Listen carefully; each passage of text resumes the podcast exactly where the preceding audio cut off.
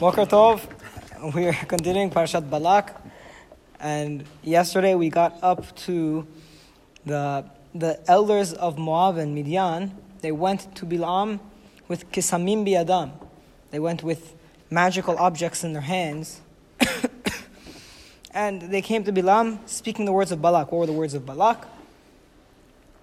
I know that whomever you curse is cursed, whoever you bless is blessed. So please curse this nation, for they are stronger than me, so that perhaps I will be able to strike them and chase them out of the land.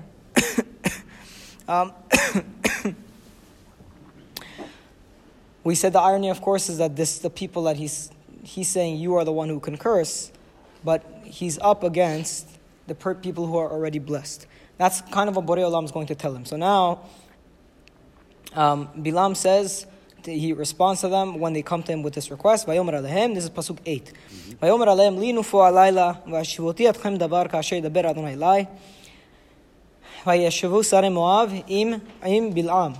Okay, so he says, stay here the night and I will get back to you a word as God speaks to me. So the elders of Moab stayed with Bilam.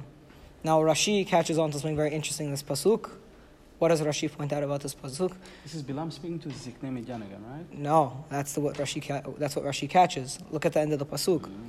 Vayeshevu sareh Moab im Bilam. Well, yeah, he spoke to the Midian and to Moab. I mean, it's Bilam telling the Ziknei Midian spend the night. Yeah, he's saying he's buying himself time to go. He's speaking to Midian and Moab, saying stay the night so that I can get Nevoah from Hashem.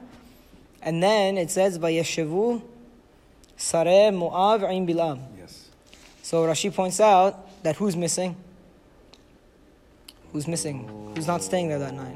Ziknei Midian. Ziknei Midian. The older, the elders. I even forgot what Rashi said. Elders, because the Sareh is considered Balak? Because they said that if he... You're saying the Sareh is considered Balak? No, Sareh Moab. There were Sareh Moab and Sareh Midian went to him.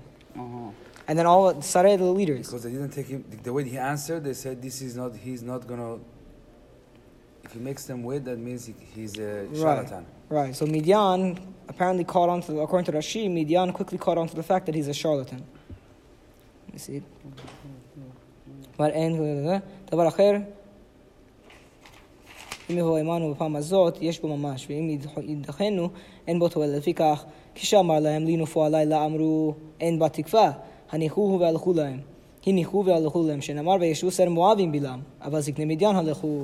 They said they had a rule. The Midian people of Midian, they knew if the guy makes us wait, then he's not real. If he gives us an answer immediately, then we know he's legitimate. Yes. So from the fact that he told them stay here the night, so that is not real. Now why else is it important to know that he requested for them to stay the night? Isn't that when that was like kind of his time of Ruach HaKodesh was at night time? Well, right? that's the important thing to understand. If you look in, let's say, Rambam, when he describes the different characteristics of Nevi'im, he said lower level Nevi'im, they can only get Nevoah if they are in a dream state or if they're in a trance. Only the greatest of Nevi'im, a.k.a. Moshe Rabbenu, was able to get a Nevoah while he was awake. And his body would not have to go into a trance in order to receive the Nevoah. So from the fact that Bilam says, I need to be sleeping if God is going to speak with me, seems to indicate that he's on a lower level. Which is why it's hard for me to understand those Midrashim that equate him with Moshe. I mean, it's Ferush and Rashi, yeah. Yeah, some they say that even he was greater than Moshe. Can I say that? But if these people, they were willing to wait for him to talk to Hashem, somehow they believe in Hashem also then. So it's an assumption. Well, yes, Kasher Daber Adonai Elai, right? As Adonai speaks to me. Now let's say he's referring to Adonai as in the Jewish God, which is already we're not even sure. Maybe the Torah is telling us Adonai when he really said my God. Yes, because and then another thing. Let's say it was Adonai. Let's say it was the God of the Jews. The problem, it's okay for them to believe in Adonai. The question is, do they believe in other gods? Okay. You know. So if he's saying, let the Adonai God speak to me, the Adonai amongst the other gods, that's still a problem. And that it's very hard to believe that he was a monotheist. Yeah, that's what and there's such a long discussion about this. I was studying it with Raphael actually on Monday morning about the qualities necessary for a person to achieve Nevoah, obviously a prerequisite for getting Nevoah is to be a great tzaddik, to be a great, a great man. And a humble man. So to assume that Bilam had that level of greatness, it's very hard. It's a hard claim to make. He was driven by money. I personally like to interpret his actions as being a charlatan. Yes. And if he's getting inspired by God, it's because it's specifically in Zechut B'nai Israel over here. Okay, Pasuk 9. So God comes to Bilam and he says, who are these people with you? Now, does God actually not know? No, it's a leading question. He's leading him on. Pasuk 10. Bilam says to God, Balak, son of Tzipor, king of Moab, sent to me. And he said, Pasuk 11, behold, the nation that left Egypt, and they were now covering the eye of the land. Now go, curse them for me, so that I will be able to fight against them and chase them out. Kavali, where do you see kava? Where else have we seen the word, the shoresh? Kuf bet he. The people that went, the Miragelim or the Tarim, they were people asher nikevu b'shemot. They had a name. So whenever you pronounce a name upon someone, whether for good or for bad, when you pronounce something upon someone, you could use the shoresh kava or kava, which is like what's being used here. Okay. There's another example.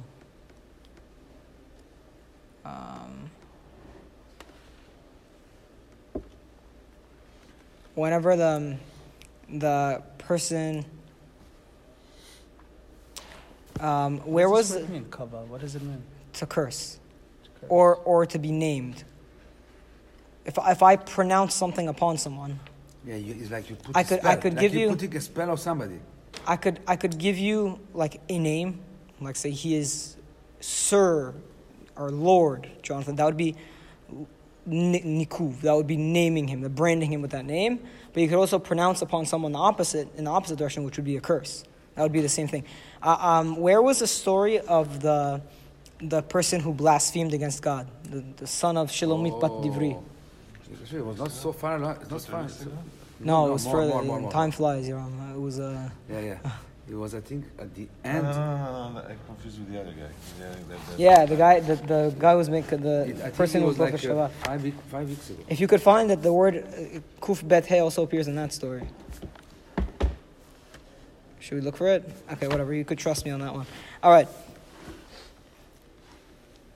So Hashem says to Bilam, do not go with them. Lo telech imahem. Lo ta'or ta'am ki varuchu. Do not curse the people, for they are already blessed, as I told them. Okay, Pasuk 13.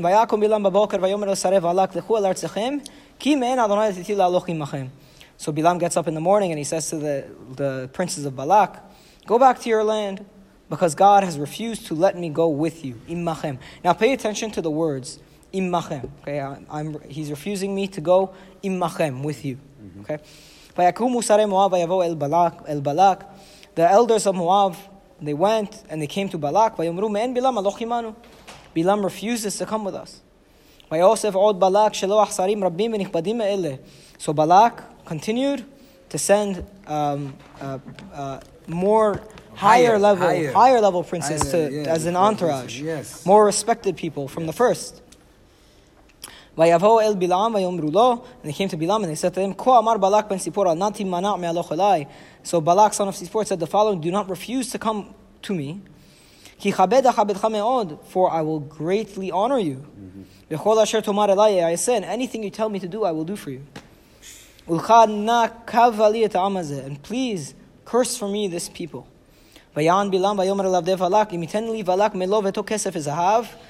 Bilam says to them, even if Balak were to give me his house full of silver and gold, I will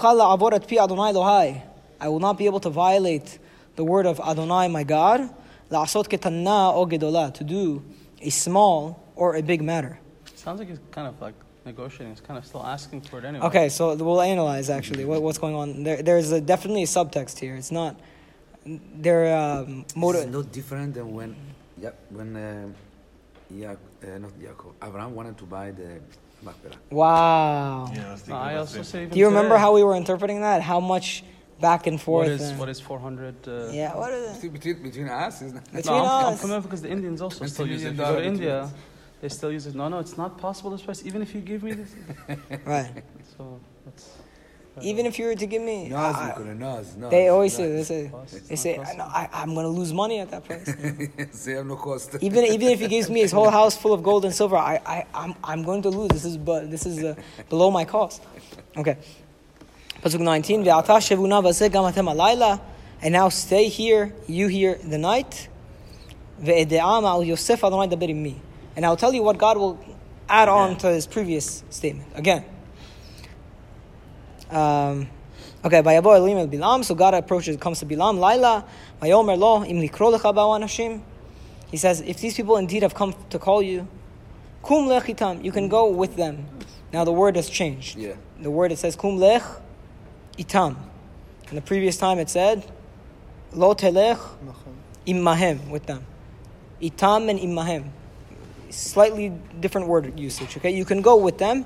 And the matter that I tell you to say, or that I speak to you, that you will do. Yes. Okay? So let's understand what's going on. First of all, why is Balak so insistent on giving more and more to get Bilam to come? Because he's the only way to... For two reasons. One...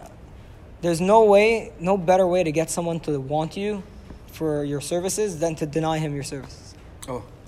So what, he thinks he's playing hard to get, or he's... Yeah, the more you say, the more you say Bilam, no. So here's the backstory. Balak, king of Moab,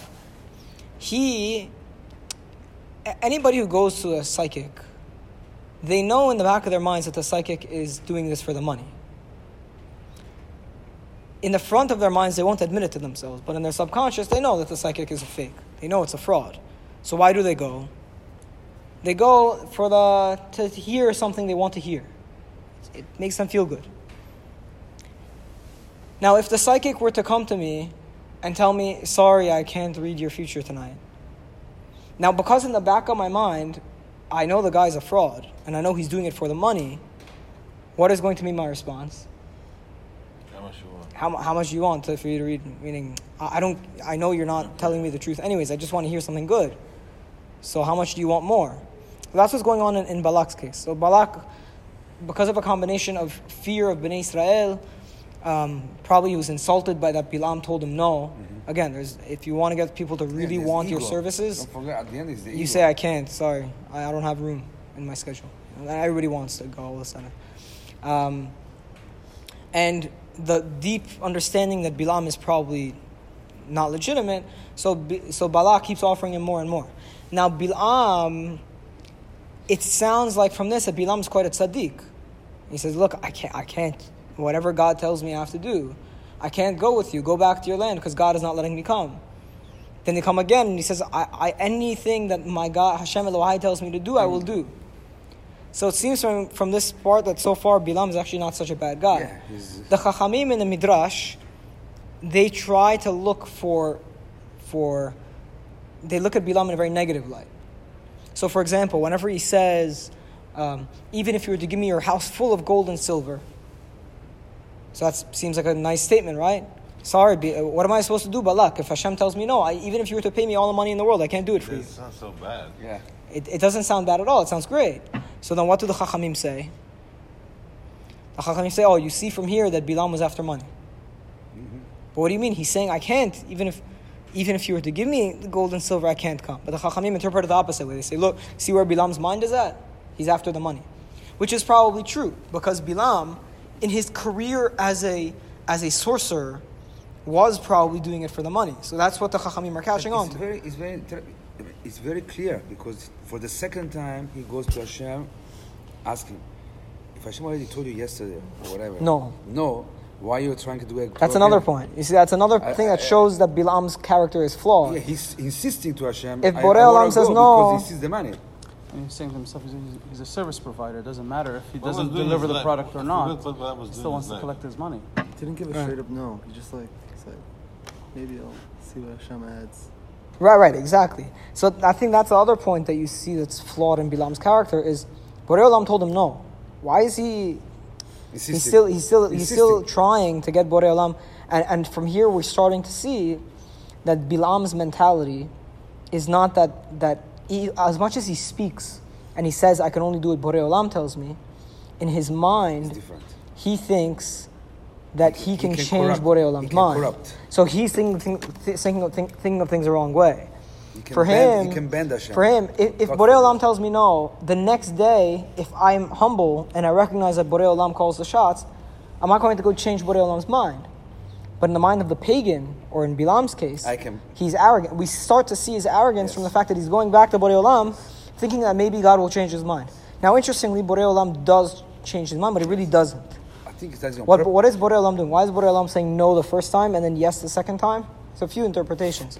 One is that the first time he says don't go imachem or imahem, with them.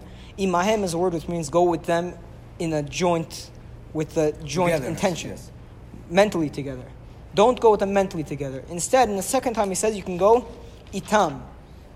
I think this is the Grah, the Vilna Gaon, who says this, and also I think maybe Rav Hirsch says this, that the second time he says kum lech itam, you can go with them, meaning you could walk with them, but if you really want to go, I'm sending you on my mission. You're mine. Okay? So Borei Olam tells him flat out no the first time. When he comes back and he requests it again, he says, okay, if you're going to be insistent like this, I'm going to teach you a lesson. You can go with them, but now you're going to say what I want you to say. Yeah, who was Balak? It was like king something? Or no. Balak? Bilam? No, he was a sorcerer from somewhere in Mesopotamia. Sounds like some sorcerer sitting on top of a mountain. Oh, interesting. I have to show you. I read the most fascinating thing. And we're going to stop there for today, by the way. Tomorrow, we're going to do the story with the donkey. Okay? So, but I read something fascinating. Two fascinating things in Rabbi Jonathan Sachs in his first article on the Parasha this week, in his book, Covenant and Conversation. He said they found two things.